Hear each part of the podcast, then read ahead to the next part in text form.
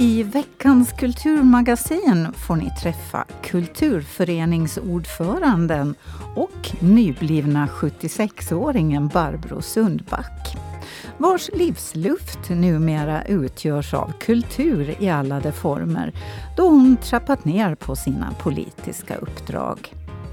Och så blir det förstås lite kulturklipp från årets första veckor också. Jag som presenterar programmet idag heter Tua Åström.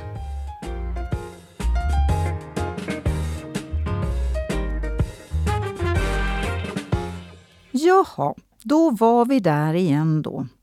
I ett läge där så gott som allt tar coronapaus. Vi hade väl hoppats, men kanske ändå inte riktigt trott på att det inte skulle kunna hända igen. Men, men, vad gör man? Därför blir årets första kulturmagasin också det sista på ett tag framöver eftersom det är svårt att rapportera om saker som inte händer. Det är också det som präglar kulturklippen från årets två första veckor. Förra veckan meddelade Bio Savoy att man på grund av restriktionerna stänger ett par veckor. Daniel Gäddnäs, filmansvarig på Bio Savoy. Det är från och med idag. Vi hade öppet ännu igår med begränsat till 20, 20 personer per föreställning men från och med idag är det stängt till den 18. Grejen är det att det faktum att vi egentligen inte har så jättemånga premiärer under januari, det är inte bara här på Åland som eh, pandemin har påverkat liksom filmutbudet. Det är även på fastlandet så är ju flera län liksom i lockdown, bland annat Nyland. Så de finska filmdistributörerna är väldigt sparsamma med att, att ge ut film nu här i januari. Men den som ska ha premiär nu på fredag ska vara The Kingsman, som nog har varit uppskjuten nu i två år nästan. Så den blir förstås påverkad av det. Men att vi kommer köra den så fort vi får öppna igen sen. Det är inte på det sättet, det blir inga filmer som faller bort eller någonting utan vi, vi de filmer som gick nu, alltså storfilmerna som Spider-Man, No Way Home och West Side Story och de här så de kommer att, att fortsätta gå sen så fort vi får öppna igen. Tack vare just också att det inte är så många filmer som släpps så har vi alla möjligheter att köra vidare med de större filmerna som gick nu. Men öppnar ni igen om restriktionerna ändras så att man får vara 20? Lönar ja, det sig för er att ha öppet ja, då? Jo, det, jo, absolut. Det gör vi. Alltså så länge det är 20 personer, så länge det är fortfarande en väldigt liten biograf på en väldigt liten ö, så alltså 20 personer på föreställning är helt okej. Okay. Det är liksom, det, det, är inte på det sättet nämnvärt jättelite. Det är klart att det märks på filmer som Spiderman där man annars kanske skulle ha haft 100 personer, men det är fortfarande helt liksom värt att ha öppet. Det sa Daniel Gäddnäs på Bio Savoy som intervjuades av Martina Eriksson. I början av förra veckan var det också dags för Medis att öppna för anmälningar till vårens kurser. En dag som vanligtvis brukar vara rolig för Medisrektorn Siv Ekström och hennes kollegor. Ja, det är ju lite beklämt. Jag menar, en anmälningsstart brukar alltid vara förknippad med förväntningar och och det är alltid roligt att ta emot anmälningar när folk så gärna vill gå på kurs. Och nu är det med blandade känslor då eftersom vi inte riktigt vet uh, vad som kommer att hända. Men vem vet nu det? Så det är ju tyvärr tredje vårterminen som vi har känningar av det här nu då. Och det, det är ju inte roligt. Det finns ju olika alternativ nu att handskas med kurserna. Vi har ju provat på olika sätt. Vi har haft distans på sådana kurser som det har varit möjligt. Vi har skjutit upp kurser för att förhoppningsvis kunna återuppta dem längre fram. Och uh, vi har dessutom då i, i något skede här, en termin, så hade vi ju så att, att vi minskade på antalet deltagare så att man kunde hålla avstånd bättre i klasserna. Där är nu de verktyg vi, vi har att röra oss med nu också. Det sa Siv Ekström som intervjuades av Kjell Brändström. Just nu pågår intensiva förberedelser för musikalen Ålandskungen.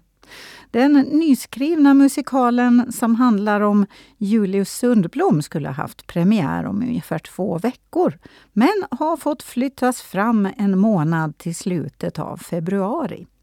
Peter Grönholm fick en intervju med regissören Arn Henrik Blomqvist. Ni var som jag förstår det mitt i, i repetitionerna när, när coronaläget förvärrades. Hur, hur var det? Ja, inte var det roligt.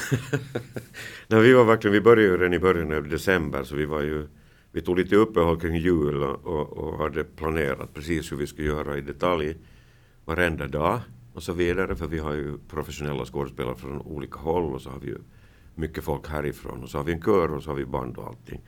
Så det var mycket folk, 30 människor involverade här, så där nära involverade i det och vad heter det så det blev nog ett litet kaos kan man säga. Hur vi ska göra och så vidare. Men vad heter det? Men vi, håller, vi, vi, vi har nog jag kan inte säga att vi har löst det helt. Det, vi, det, vi går nog på fjärdedels fart just nu kan jag säga.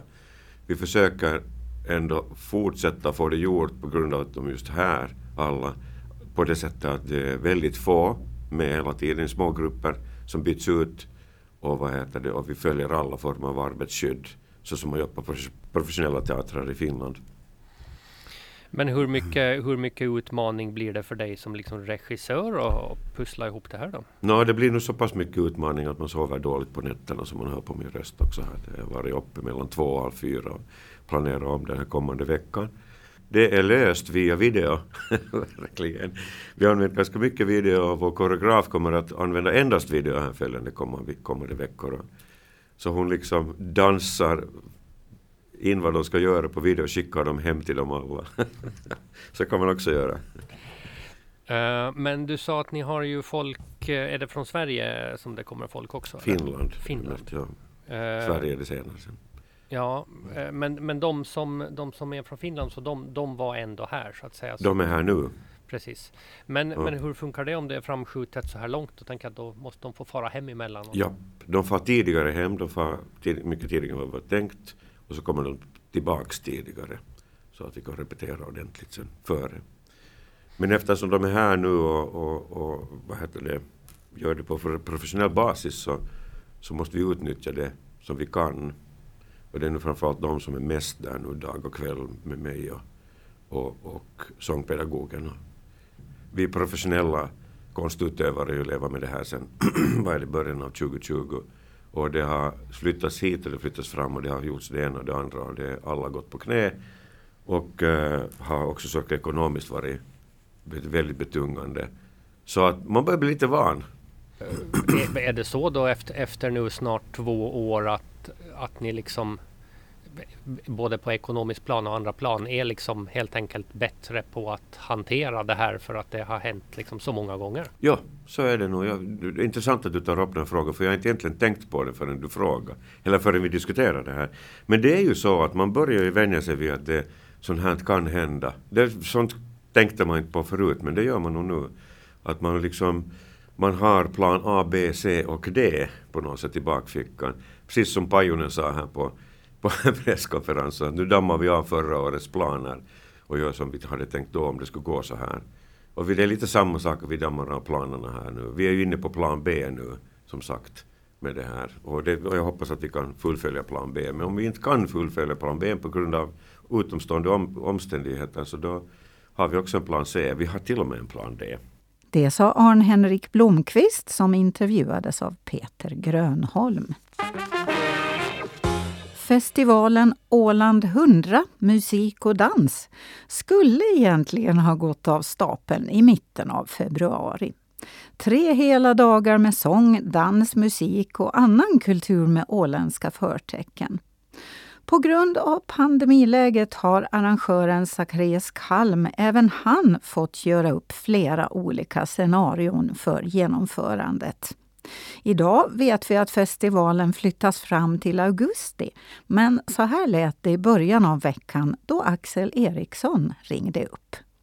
Det är, ja, om jag inte missminner mig nu, och att mitt minne sviker mig, men så borde det vara 48 olika kulturmedverkande. Och totalt sett så är det över 500 medverkande under de här tre dagarna. Så det är ju ett otroligt stort projekt och det är som sagt det är ju bara ålänningar så det är ju det är som vi säger att det är århundradets största festival. Kriterierna var ju att man skulle inkludera så många olika genrer som möjligt. Folkmusik och med mångkulturellt och klassiskt och rocken och poppen och, och jazz. Och alla de här olika delarna har vi försökt inkludera. Men, men när vi har valt medverkande så har ju mycket av de här olika kraven från, från landskapet varit då att det ska vara åländskt och det ska vara åländskt medverkande och det ska vara åländska musiker och det ska vara åländsk musik och det ska vara åländskt. Det ska vara så mycket åländskt som det bara går, om vi säger så. Så det är mycket det också som har valt vad för akter vi har kunnat valt. De ni har varit i kontakt med, vad, vad har ni fått för respons liksom från, från artisterna och sådär? Ja, det har väl inte varit så mycket än att det är jätteroligt att vi är med. Ungefär mm. så har det varit. Det har nog varit ett jätte, jätteroligt jobb på det viset att alla verkligen har, har velat vara en del av det här och gjort, gjort det till det det kanske blir, om man säger så. Du säger eh, kanske blir där. Läget har ju förändrats rätt mycket här på kort tid och, och det är ju ett jätteevenemang. Eh, har ni bestämt hur ni gör med allting nu? För tanken var ju att det skulle gå av stapeln här i februari. Eh, ja, vi, vi har ju alltid varit uppmärksamma om att det kan svänga hastigt. Så vi har ju alltid haft, om man säger så, olika planer och olika scenarion på hur vi ska kunna genomföra den här festivalen. Så vi har ju olika alternativ på vad, vad, som, vad vi vill, om man säger så. Vi, vi har möjligheten att, att ha lite is i magen och vänta ut och se om vi kanske kan genomföra den då som tänkt med reducerad publik kanske eller någonting sånt. Eh, och sen eh, alternativet har ju varit att vi kanske kan livestreama och det tredje alternativet så är ju att flytta hela evenemanget. Så här under veckan så kommer vi troligtvis att att besluta vilka alternativ som vi tror är bäst för hela festivalen och för alla medverkande och publiken. Så, så jag vågar inte säga mer än det just nu. Det sa Zacharias Kalm och nu är det alltså bestämt att festivalen flyttas fram till den 12 till 14 augusti. Framflyttat, pausat, uppskjutet på obestämd framtid. Vi börjar, som Arn-Henrik Blomqvist sa här tidigare, bli vana vid att saker inte blir som det var tänkt. Men i radion kan ni dock fortsättningsvis gå på konsert en gång i veckan i programmet Live på Åland. Och i den här veckans program spelar den här gången Barbro Sundback indirekt huvudrollen då vi sänder konserten Barbros kaffekvarn från fjolårets Katrinafestival. Barbro fick nämligen i 75-årspresent i fjol att plocka ihop egen önskemusik till festivalen.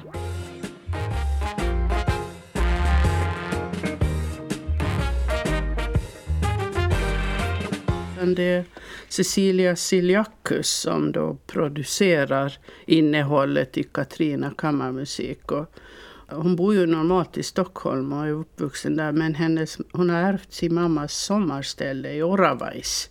Så hon tillbringar alltid en del av sommaren där och där lyssnar hon på finlandssvenska radion. Och då har hon hört att det finns ett program som heter Kaffekvarnen. Jag har själv inte hört på det, men det är väl som populärmusik som folk vill höra som man spelar där. Och så småpratar man då sådär som på en kaffestund, föreställer jag mig. Så det är därifrån det kommer. Hur kom det sig att du fick den äran att få en eh, helt egen konsert? Mm, ja, det har att göra med det att jag i fjol fyllde 75 år. Jag fyllde precis vid årsskiftet. Och då fick jag det här som en gåva av Cecilia, att jag skulle få önska vad jag ville att skulle spelas på den här Barbros kaffekvarn. Och då tog jag också tillfälle i akt att, att ja, när man blir så pass gammal så har man ju lite perspektiv att prata om min barndom och speciellt tiden efter andra världskriget. Jag är ju född fredsåret 1945. Och eh, eh, ju äldre jag har blivit desto mer förstår jag hur det här tiden efter kriget i Finland Eh, jag växte ju upp i Vasa, hur det präglade många i min generation. På det individuella planet säkert väldigt olika, men, men samhällsklimatet var ganska så dystert och, och framtiden verkar ganska hotfull. Och många med mig upplevde att, att liksom, även om kriget tog slut så den här rädslan för krig och ryssarna, den fanns kvar väldigt länge. Mm. och präglade liksom vår uppväxt. Och eftersom de flesta, som jag, som hade, min pappa hade varit i fronten, har den erfarenheten att våra pappor inte ville prata om vad de hade varit med om. Så på något vis så det där krigstraumat, det, det liksom fortplantade sig i oss. Och blev, det var frågor som aldrig blev besvarade. Och för ett barn som inte får svar på sina frågor så blir det ju en stark känsla av osäkerhet och instabilitet. Och det där skulle jag nog säga att det satt i ganska länge som, som eh, ung tonåring när jag blev medveten om nazisternas utrotelse av judarna. Så var, det, var en, ja, det var en så på något vis, hur ska jag säga, ehm, stor upplevelse. Och jag, jag kommer ihåg att på 60-talet hade vi flyttat till Mariehamn och skaffat oss TV. Det var ju de tiderna. Och det var olympiad och vad det allt var. Och mina föräldrar och, och vi barn satt och tittade varje kväll på TV. Och ofta kom det faktiskt sådana dokumentärer. Det är mitt minne i alla fall. Mm. Från andra världskriget och just de här judeförföljelserna. Jag kommer liksom riktigt eh, som präglades in på min näthinna de här som alla säkert har sett, som här travar av människolik. Mm, ja, ja, det var som vedtravar mm. eller vad man ska mm. säga. Men när man tittar på det sen så var det nästan obegripligt att mm. förstå att det var människor. Mm. Så det hör väldigt mycket ihop med det här önskemålet om Schindlers list.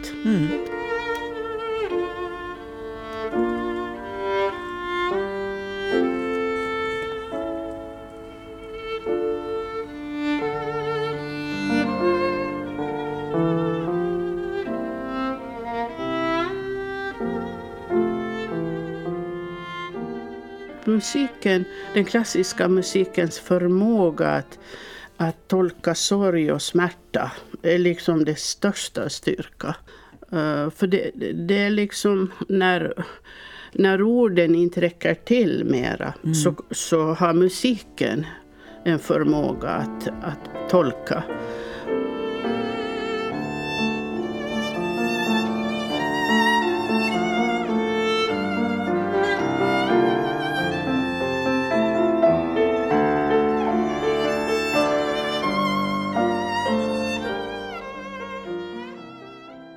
Jag har tänkt på det att när man är, växer upp som flicka så de flesta har en bästis i något skede av sitt liv. Och det där är en väldigt speciell relation. Den är otroligt tajt. Det är nästan tajtare än mellan syskon i vissa fall. Och det uppstår ofta i ett skede när man börjar närma sig tonåren eller under tonåren och man har behov av att umgås och anförtro sig mm. åt någon som inte hör till familjen. Och det där är ofta lite förlöjligat, som oftast allting som kvinnor håller på med. Men det är en jättespännande mm. relation. Man kan väl säga att de här väldigt tajta flickrelationerna oftast spricker när flickor börjar att söka sig en pojkvän. Att då, då, då liksom blir det här inte lika viktigt med mm. den här bästisen. Inte, utan det, det liksom blir en konkurrens där. Mm. Wir Schwestern zwei, wir schönen, wir schönen, so klar kann Sogleich kann ei dem anden, kann bei dem anden, kann Stern dem anden nicht, kann Stern dem anden nicht.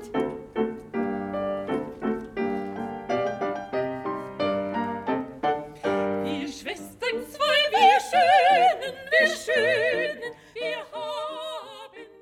Barbara, alltså hur, hur, hur mycket tänkte du igenom vad, vad du ville höra? Nej, men jag tänkte först på vilka stycken som jag tycker väldigt mycket om och ja. så började jag fundera att varför tycker jag om de här för att de betyder något mera mm. än bara liksom det musikaliska. Mm. Mm. Spelar du någonting själv? Musicerar no, jag har tagit upp lite mitt pianospelande ah. igen så jag går och tar lektioner. så att uh, Det håller jag på med. Men det är nu på något vis mest för att försöka bibehålla vissa funktioner mm. och att det är bra för både motoriken och för, det liksom för kroppen och knoppen att få det där att fungera. Inte har jag några ambitioner med det. Nej, men det är väl skönt och det är roligt att kunna hantera ja. ett instrument. Ja, Så det är, det. jättetrevligt. Ja. Men hördu, förutom att du då fyllde 75 och eh, sådana saker, fast du hann ju bli nu då, eller du har blivit 76 ja, nu. Du var 75 under förra året. Ja, alltså. det är så. Ja, rätt, korrekt. Eh, förutom det så lyckades du också få ett pris från Svenska kulturfonden. Jo, just det. Jo. jo, jag har faktiskt de senaste åren fått också ett, tidigare ett pris. Så jag har liksom blivit väldigt uppmärksammad och det är jag ju väldigt stolt och, och glad över. Mm. Att, att jag har ju gjort egentligen bara sånt som jag själv tycker att om att göra som jag tycker att är viktigt och för att liksom stödja framför allt andra, eh, alltså musiker och sångare och sånt som jag ser att finns på Åland. Men, men det är för mycket att tänka sig att en sångare ska också vara producent och så vidare. Så att eh, det är väl liksom för det arbetet och jag har försökt lansera det här uttrycket det åländska operaundret som jag nu märkte att har gått hem. För det är ju faktiskt på många sätt och vis det. Och det är väl så att ingen är liksom Uh, ingen är påve i egen by. Nej, vad heter det? Ingen, ingen är profet. Profet är det, ja. Så egen by. Utan och, kanske just det där att från ett utifrån perspektiv så, så har det där uppmärksammats. Då. Just det. Det, det. det, brukar vara så. Så är det. Ja. För mig var det ju väldigt värdefullt det här senaste um, stipendiet eller penningmässigt för att jag kunde måla om mitt hus. Och det Aha, är väldigt, ja. har glatt mig över det här året. Jag hade tänkt fråga, att, vågar man fråga vad du gjorde med pengarna? Men det blev en husmålning. Ja, det blev det. Jätte, mycket duktiga ja. målare från Jomala. Mm. Men um, alltså ett, ett av de projekten som ju är nu väldigt mycket på tapeten fortfarande, fast premiären var i somras, urpremiären, det är ju Lisbeta.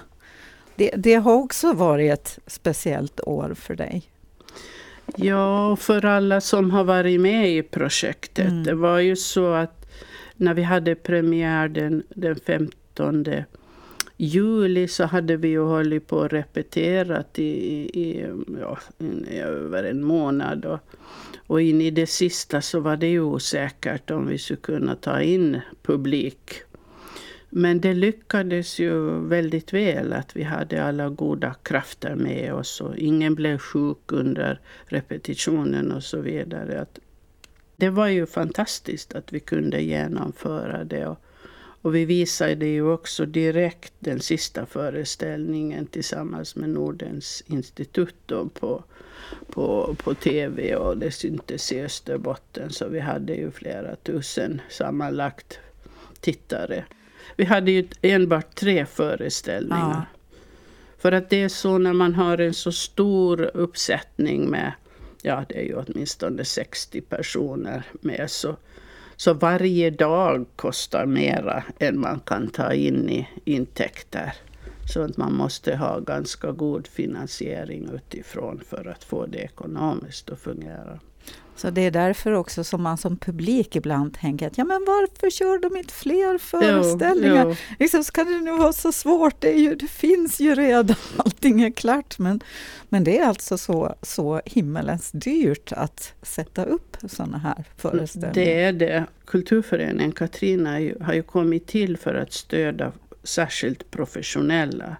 Så att det är inte meningen att att de som är professionella ska måste uppträda med någon slags uh, svältlöner eller arvoden utan de ska få betalt alltså mm. för det kvalificerade arbetet de gör. Det har varit min, mitt mål. Och, och, och, då blir det ju naturligtvis dyrt. Sen om mm. du har en orkester på 20 personer som ska bo här och äta och spela och repetera så kan vem som helst räkna ut att det, det rinner ut pengar ganska ja, snabbt. Dygnskostnaden blir bra där. Ja. ja.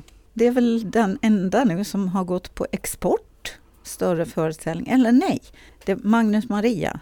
Jo, Magnus Maria. Den, den gick också. Jo, Magnus Maria mm. var ju på lång turné. Ja.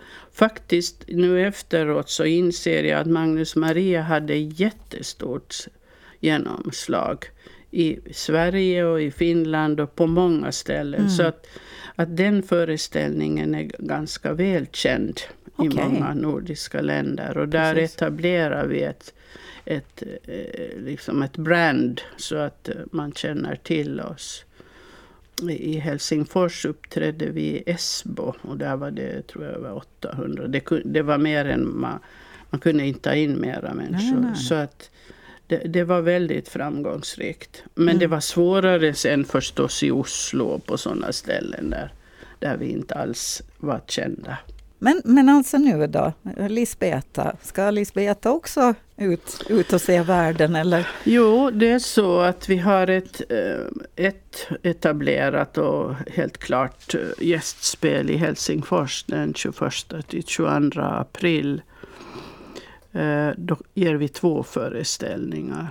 Och det är samtidigt då som statsrådets kansli under Nora Löfströms ledning satsar på att eh, informera om Åland 100 särskilt i Helsingfors men också i skolor utanför Helsingfors. Sen är det lite ovisst. Det är så att på alla scener runt om, åtminstone eh, i Norden där jag har varit i kontakt, så har man på grund av pandemin, alltså produktioner som har blivit uppskjutna flera gånger. Så det liksom finns det är kö? En, ja, man kan säga det ju. Att det är kö alltså på oh. produktioner som man har avtal om och som man liksom har tänkt att man ska då visa. Och nu kommer det igen. Så att det är liksom packat på ja. många scener. Aj då. Mm, men äh, jag hoppas att vi ska komma. Det skulle vara väldigt trevligt att komma till Estland och våra uh, samarbetspartners där, de, den här Estonian uh, Symfonietta, så de är också väldigt måna om att vi ska komma dit. Men tills vidare har det varit nu helt omöjligt på mm, grund av mm. den här köbildningen. Förhoppningsvis ska väl pandemiläget vara annorlunda i april ändå? Ja, man får tro på experterna och den erfarenhet vi har. Så när man kan börja vara ute och det blir varmare och så vidare mm. så har det ju hittills lättat på, mm.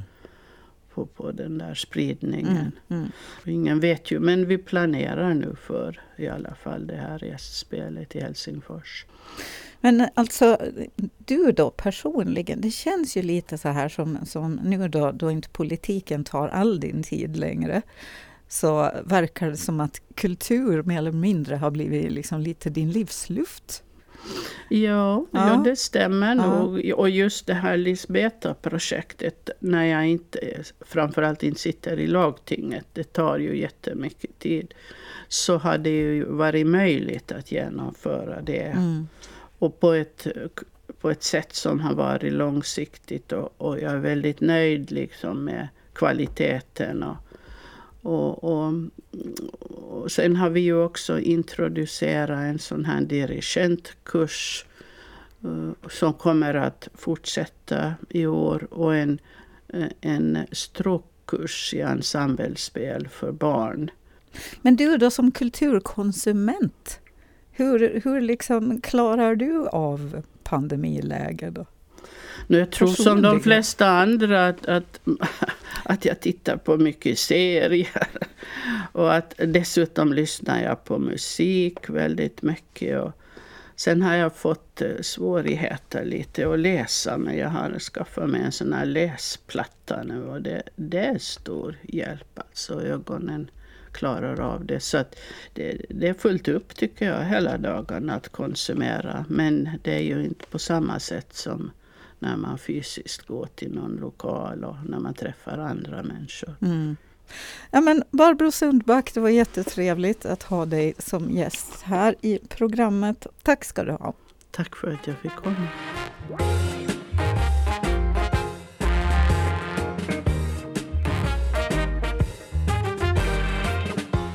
Det var allt för idag och för den här veckan och på ett tag framöver. Då det åländska kulturlivet startar upp igen är Kulturmagasinet tillbaka i etern. Det lovar jag. Ha det gott tills vi hörs igen i det här sammanhanget.